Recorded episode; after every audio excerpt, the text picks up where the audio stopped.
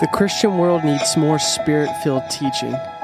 So often we have fiery preaching without substance or doctrine without life. But we seek to join the two. We seek to bring theology on fire. This is Andrew Wilkes. This is Leo Wilkes. And this is Theology on Fire.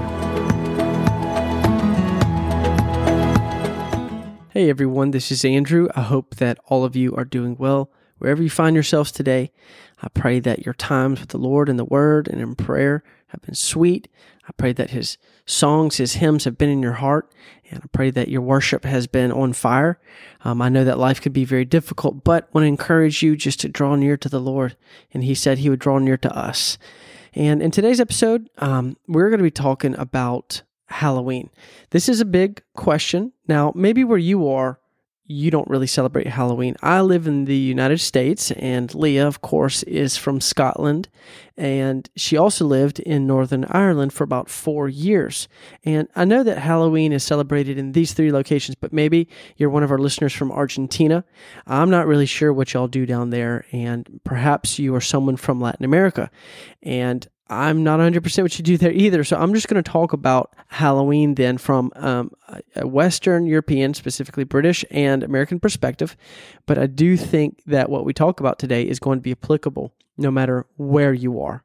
So Halloween is a time of jack-o'-lanterns. You may call them something else. Those are carved pumpkins with scary faces, or ghosts, goblins, or sweets. Lots of sweets parties, maybe little children saying trick or treat in your neighborhood. And speaking of sweets, 1/4 of all sweets in the USA sold in the year are sold around Halloween. So that is a lot of business for dentists. I'm telling you right there, probably a couple months afterwards, dentists are having a major boom financially. So, should Christians actually associate themselves with Halloween? That's really the ultimate question here. What do we think? Now, before you answer that, maybe you've already had an answer come to your mind. I want you to pause, and I want you to pray, and I'm going to pray. I'm going to ask the Lord to speak to us, because I think you probably have an immediate answer, and perhaps it's, I don't know, but we're going to pray. Father, I just ask you would open our hearts. I pray you would help us to hear. I pray you'd help us to be slow to speak, quick to listen, and that you would bless this time. Amen. So why did I do that? Because, you know, I think a lot of us in our modern cultures, especially with social media, we put a premium on the speed of the speech. How fast can I get out a response? And things like this, we need to recover the lost art of thinking, the lost art of actually hearing all the story. So I want to talk about the history of Halloween. I want to talk about modern day Halloween. I want to talk about a lot of other details. And then I want to talk about, ultimately, the responses that I see generally to this holiday of Halloween. So Halloween, what is the history of it? This is very basic. You can find it online yourself. The word is actually Samhain. That's where this holiday comes from. That was a Celtic festival, and it marked the end of harvest and the beginning of the cold winter season. So it was darker.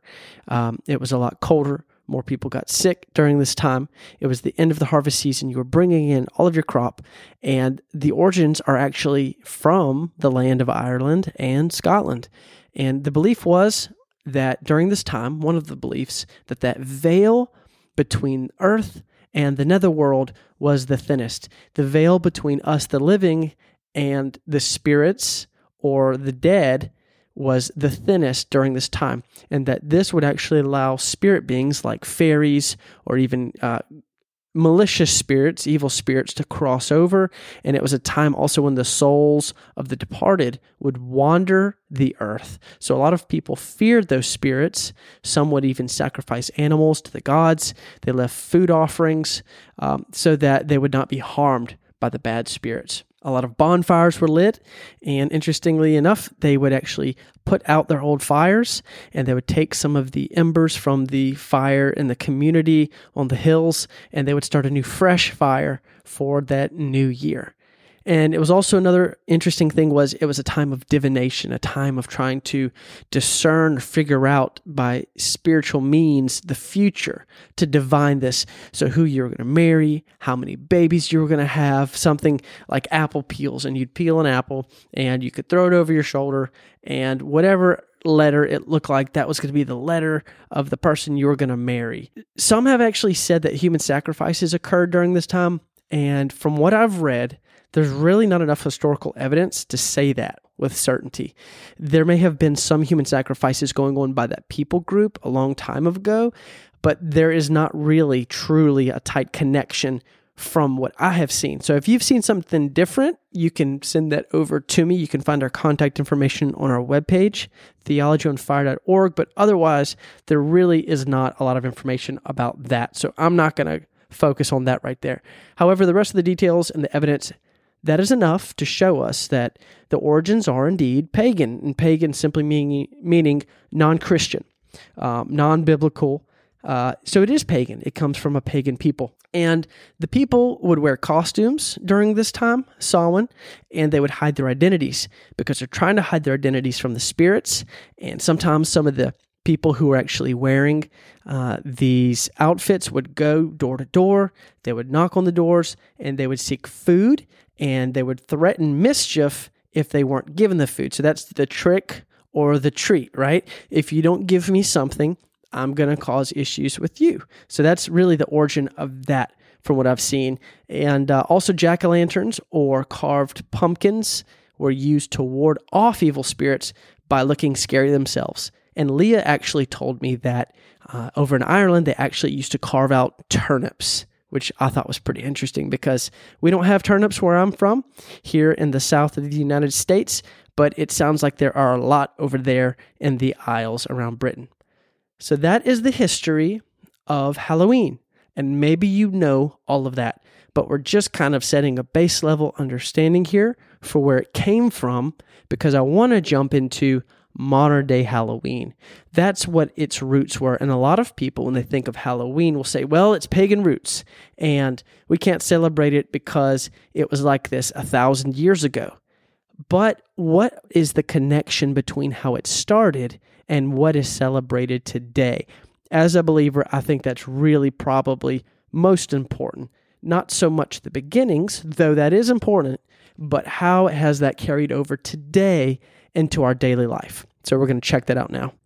So how did this trick-or-treating, this Halloween, this Samhain, actually get to America? It came over in the 1800s in a big way because there was a potato famine in Ireland. So a lot of the Irish people immigrated to the United States seeking better fortunes, easier life, and they brought their traditions with them. And over time, it began to change so that there were actually so many pranks being committed, not so much there in the 1800s, but as we move forward to the early 20th century, the early 1900s, where cities and police, there was so much theft there that these groups, these authorities were starting to say, look, we need to change this up. So they started to brand Halloween as a family holiday, something more for children. They still kept the words trick or treat, so it kind of shows, again, where it came from. But now it's really changed, and it's a major holiday. Stores are filled with costumes and candy almost as soon as our school terms start here in the United States. Right alongside or right after the paper and the pencils are on the shelves or taken off the shelves, you've got your Scream costumes and your pumpkins and things like this. So costumes, you got little children dressed as princesses, boys as superheroes. You know, that's actually pretty innocent. It could be fun to really dress up, I think. I mean, everyone likes to look like their favorite superhero or a really strong person or a beautiful little princess whenever you're a young person.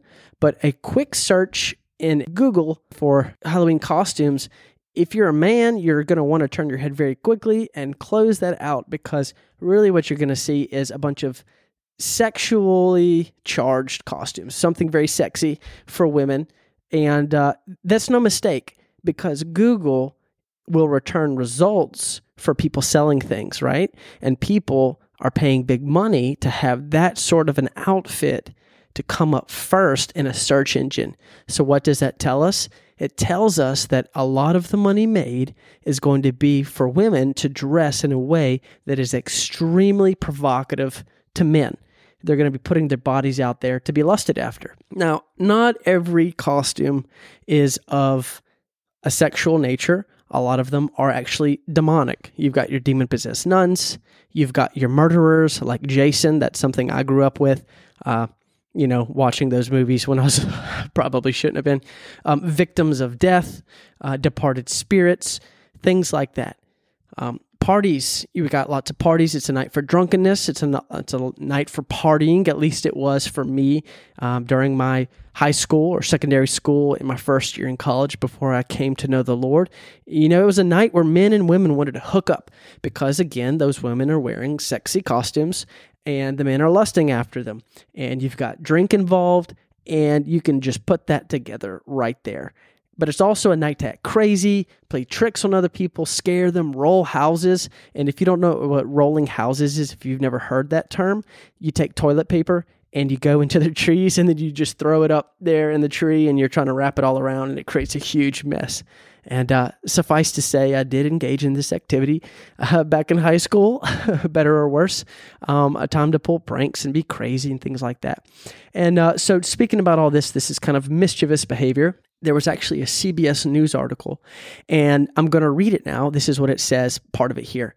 It's bad enough if your garden gnome gets launched through your plate glass window, but communities and police also worry about some really scary people. One New Jersey radio station names local sex offenders on its website. In Atlanta, police have knocked on the doors of all known felons to ensure they aren't participating in the festivities. One university professor believes Halloween brings out the Freddy Kruegers of the world, possibly because of its association with paranormal psychology and urban legends. The evening violent crime count on October 31st is about 50% higher than any other date during the year, and about twice the daily average, said Northeastern University professor James Allen Fox. Even if you don't worry about black cats or creatures that lurk in the shadows, it still makes sense to take precautions. Here's some tips from insurers on how to protect your property. So even insurance companies are saying that on Halloween night, you should protect your property. Now, why would an insurance company do that? It's because they're going to lose money whenever homeowners, property owners file claims for damage, stolen, missing property. So even they're saying it's not great. They say don't leave your home unoccupied, leave lights and a TV on, ask neighbors to keep watch, keep it well lit so kids don't trip, keep your pets indoors, different things like this. Park your cars in garage and even set up a neighborhood watch or call it a witch watch, groups of volunteers who guard the community. So just building facts here. We're making observations. The whole swath here, historically, modern, what goes on. And now I'd actually like to read how some modern satanic groups feel about Halloween. So two of them, the Church of Satan as well as the Satanic Temple. And the Church of Satan has this statement on their website. It says, "Is Halloween important to Satanists?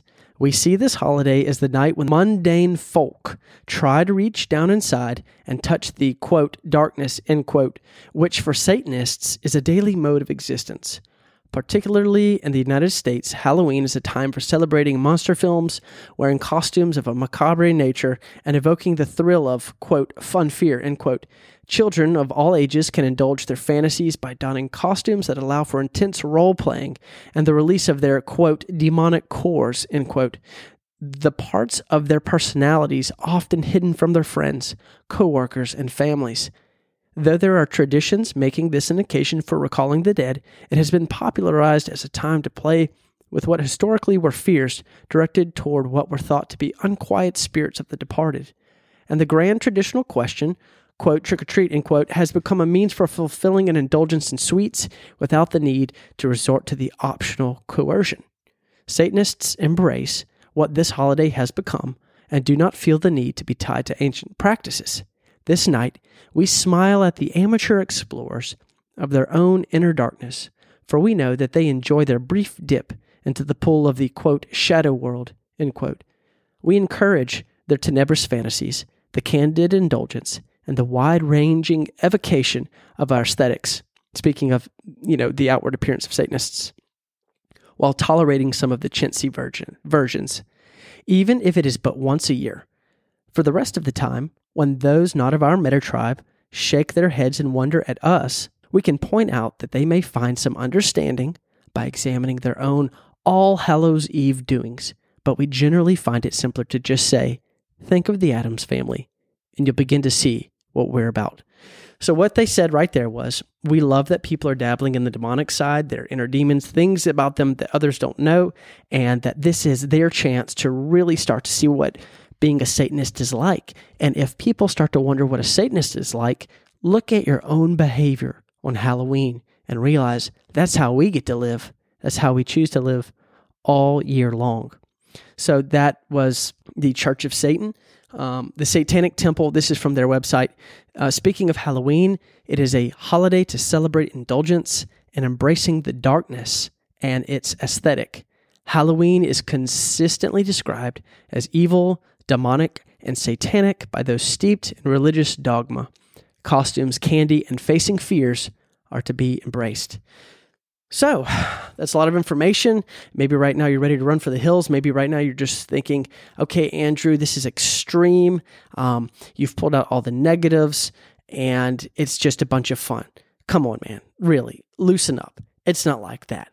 Well, we're making observations here, remember? I've not really said a whole lot, but for most of this, I've just given you history. I've given you secular articles, and I've given you things from satanic groups and how they feel about Halloween. So let's look at four general responses from Christians.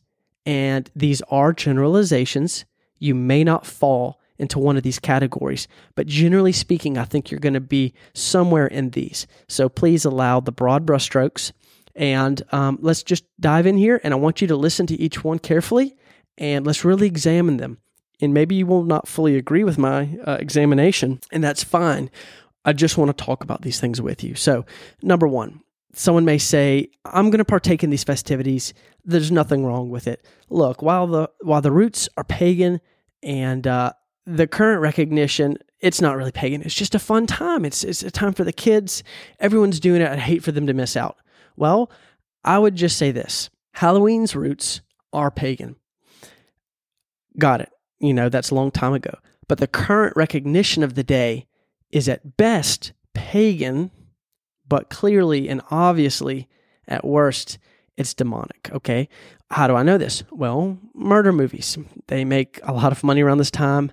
If you got murder movie festivals during this time, they really promote demonic movies, possession, horrible, horribly violent films during this time. Why is that? It's not just a past thing. It's a current thing. It's how it's being promoted today. Drunken parties, Ouija boards, trying to communicate with the dead or conjure up Bloody Mary or some other ghosts on this special night. So it's fear-inducing. Why would I want to be afraid? That doesn't glorify Jesus. I'm speaking to Christians here.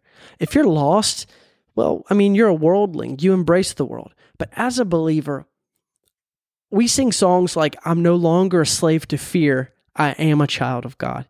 Why would I want to give myself to fear? That's part of it. That doesn't glorify Jesus. He came to set men free from fear. So as a disciple of Jesus, I don't want to give myself back to something he delivered me from. We're told in 2 Timothy 1:7, for God gave us a spirit, not of fear, but of power, love, and of self-control. As I spoke about earlier, it's very lust-inducing. You don't have to look far on Halloween. Women really take this opportunity to dress in a certain way. Not all women, but many do. Matthew 5:27-28, Jesus said, you have heard that it was said you shall not commit adultery. But I say to you that everyone who looks at a woman with lustful intent has already committed adultery with her in his heart. We're warned in 1 Corinthians 6:18, flee from sexual immorality. Every other sin a person commits is outside the body, but the sexually immoral person sins against his own body. We're supposed to run like Joseph in Genesis. He ran from Potiphar's wife. He ran because lust is a powerful, powerful temptation, and it will lead to sin, even worse sin than lust already is.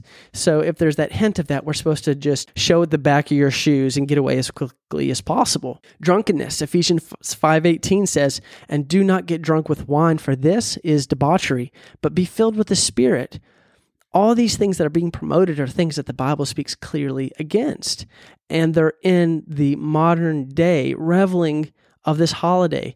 So the communication with evil spirits, that's strictly forbidden to communicate with spirit beings, any spirit beings, whether it be the dead or any being apart from God.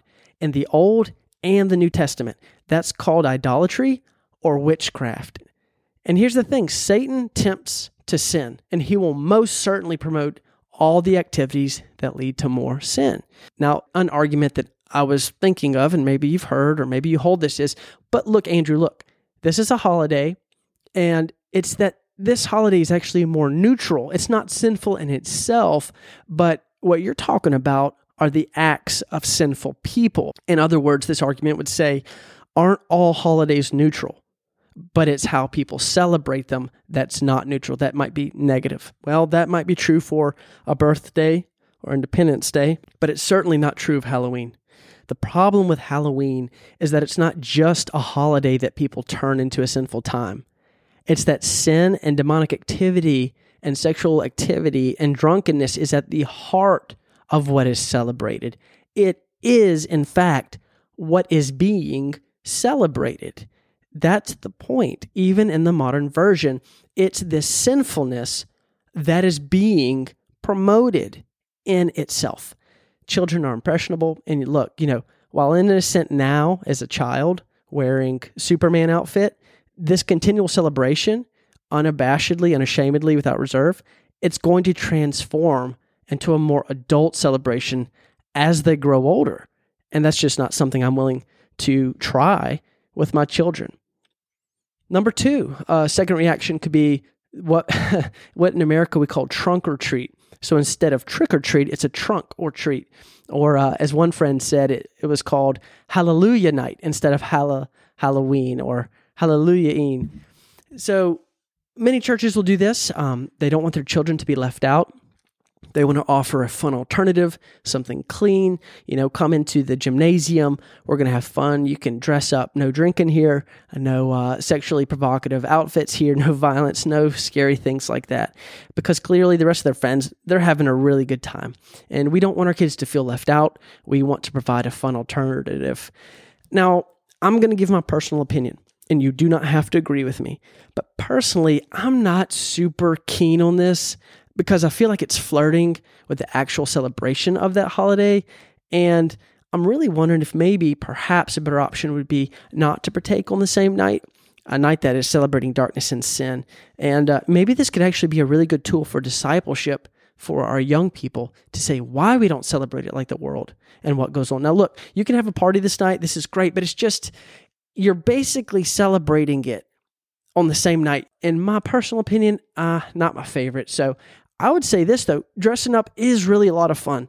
Make another time of the year to dress up. Make a couple of times a year to dress up. Maybe their birthday. There's nothing wrong with dressing up for fun. It just matters, why are you dressing up? What is prompting it? And personally, I don't think a pagan holiday that celebrates this sinfulness is a good reason for me to put on this other clothing. I don't think that should be the prompt for me. Okay, number three, turn off the lights.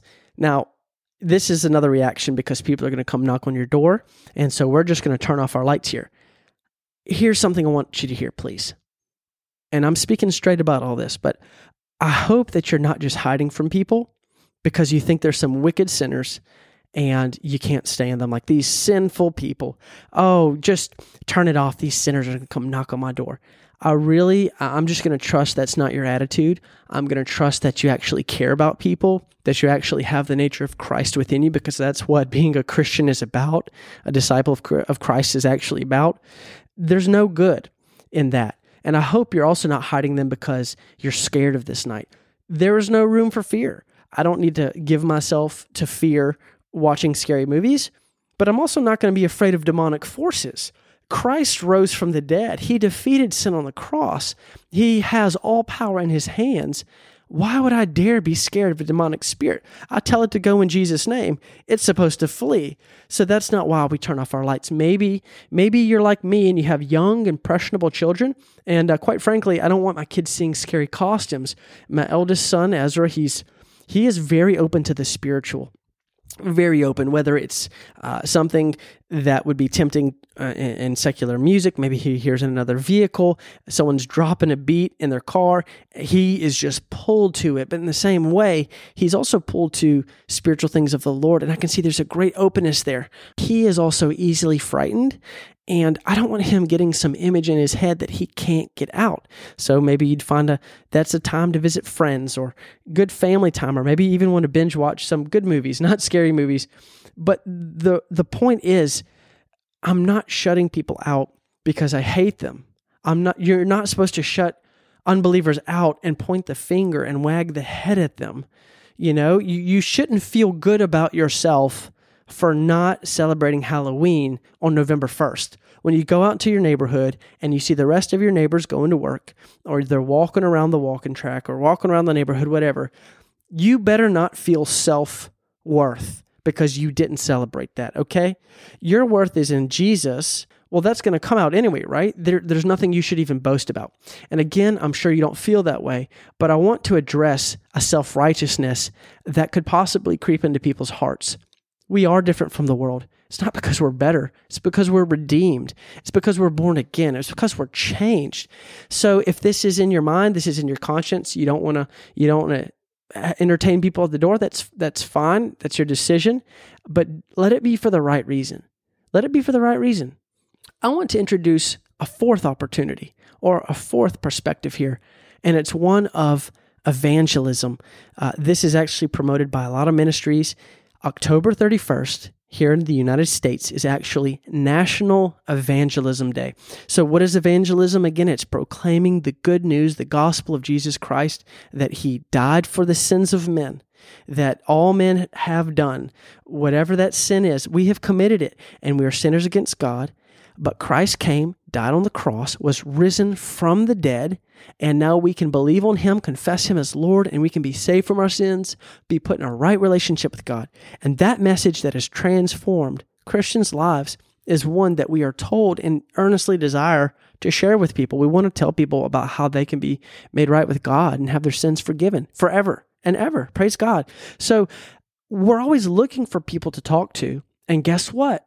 Strangers are coming to your very door, and while you're trying to convince someone maybe to take a gospel tract on the street and they don't want it, on this night, Halloween night, people are coming to your door expecting to receive something from you. So you can go to ministries like livingwaters.com or maybe your favorite tract producer. And I just want to suggest as an option, why don't you buy some candy and bring some gospel tracts? And why don't you, as people come to your door, you don't have to like their costumes any more than you like the way some women dress when you're going to do street ministry. But that doesn't stop you from witnessing to people, right? We don't have to say, oh, wow, you look like a murderer. I'm so happy about this. Instead, you could say, oh, wow, you sure look scary tonight. Here's some chocolate. Oh, look, here's a fake $1 million bill with a good message on the back. Have a safe night. I mean, you can say something like that if your conscience would permit it. Now, if this is going to wound your conscience, if you think that this is taking part in an evil pagan holiday, well, then don't. Don't do that. That's between you and the Lord. But what I am offering is a potential fourth way to really love people and to really give them the saving knowledge of Jesus Christ on a night where the devil wants to pull people into sin, perhaps. We have an opportunity to give light on the darkest night of the year. On the darkest night of the year. You know, Paul, he took advantage of an idol dedicated to an unknown god in Athens, Greece, and he began to preach based off of it, and said, this unknown God I make known to you. And he preached the gospel. And that was a spiritual platform to preach from. Perhaps it's not a far stretch to say Halloween could be a similar platform to open our doors, be kind to people, and give them the gospel that's going to save their soul. Now remember, there's no room for legalism here. We don't rebuke children as they come to our door, or even teenagers or adults as they come to our door. This is going to demand love. It's going to demand that we have a pure motive, that we understand why we're doing it and who we're doing this for and what our end goal is. It's that these people would have a seed planted in their hearts, the seed of the gospel. And, you know, we want to be warm. We want to be friendly. We want to be a solid gospel witness. And perhaps you, like me, have been trying to get close to neighbors for years. This could be an opportunity to befriend them and really to get to know them, really to be able to shake their hands and get their names. Maybe you've never even done that. So these are 4 different general thoughts about Halloween. What do you think? I would really love to hear what you thought about this, whether you agreed or disagreed, or maybe you have some other options in there I haven't thought about. What do you think? Why don't you shoot me an email, contact@theologyonfire.org. I'd love to hear from you. At a minimum, I really hope that this will help you to think things through, not to simply just do what you've always done based on tradition, but to really pray and think through all of these facts, all these scriptures, all of this, and really come to a firm decision based on the Word of God.